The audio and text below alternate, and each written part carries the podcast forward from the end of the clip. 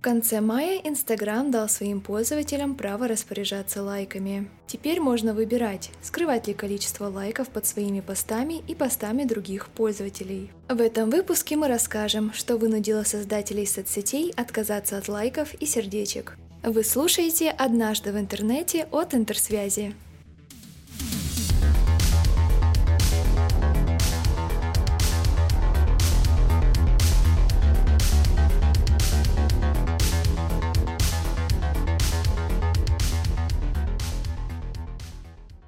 Идее отказаться от лайков, сердечек, пальцев вверх и других оценок соцсети шли постепенно и через тесты.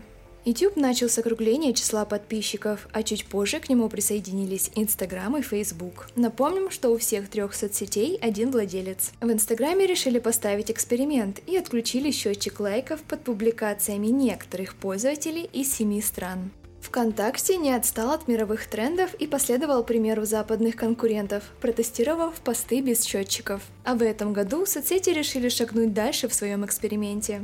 YouTube разрешил авторам видео отключать дизлайки, а Instagram распространил скрытие лайков на все страны. Возможность спрятать отметки добровольная, включается и отключается пользователям самостоятельно. В YouTube все еще можно нажать дизлайк, но простые зрители не увидят количество перевернутых пальцев. Скорее всего, тенденцию на отмену лайков не смогут обойти и другие соцсети.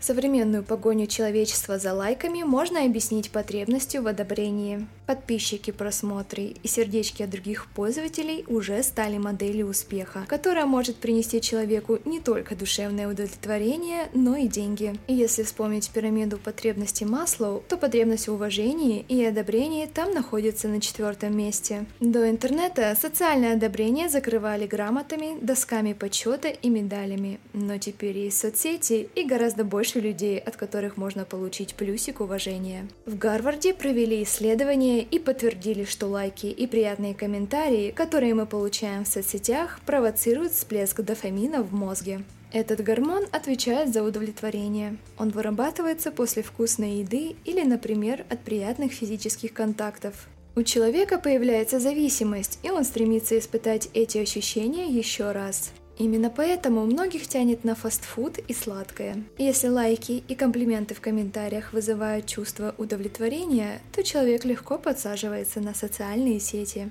Создатели Фейсбука решили воспользоваться этой человеческой слабостью. Об этом откровенно заявил бывший директор социальной сети. По его словам, каждый лайк и комментарий к фото подсаживает на дофамин и заставляет пользователя больше времени проводить в Фейсбуке и создавать контент ради новых поощрений. А ведь чем шире аудитория соцсети, тем больше ее прибыль. Особенно на этот факт опирались при создании Инстаграма.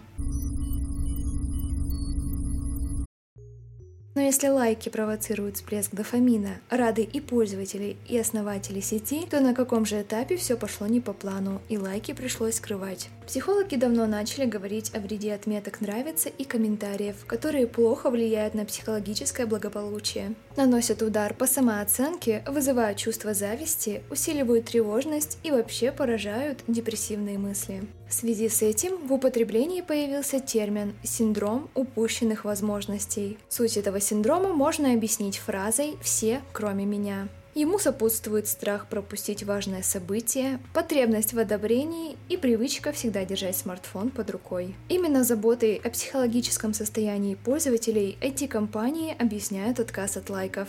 На заре соцсетей отметка «Нравится» создавалась для поддержки автора, но к нашим дням лайки стали показателем качества контента. Их отсутствие поможет сосредоточиться на истории, которую рассказывает пост, а не на реакции других пользователей или погони за ней.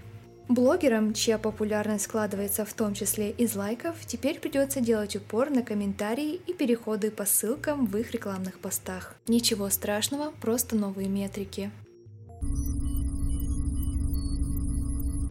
Соцсети не избавились от лайков окончательно, пока нет никаких гарантий, что отключение счетчиков положительно скажется на психологическом благополучии пользователей. Но есть надежда. И подошло время напомнить, что мы ведем очень активную жизнь в социальных сетях. Подписывайтесь на страницы интерсвязи и наш подкаст «Однажды в интернете». До следующего эпизода!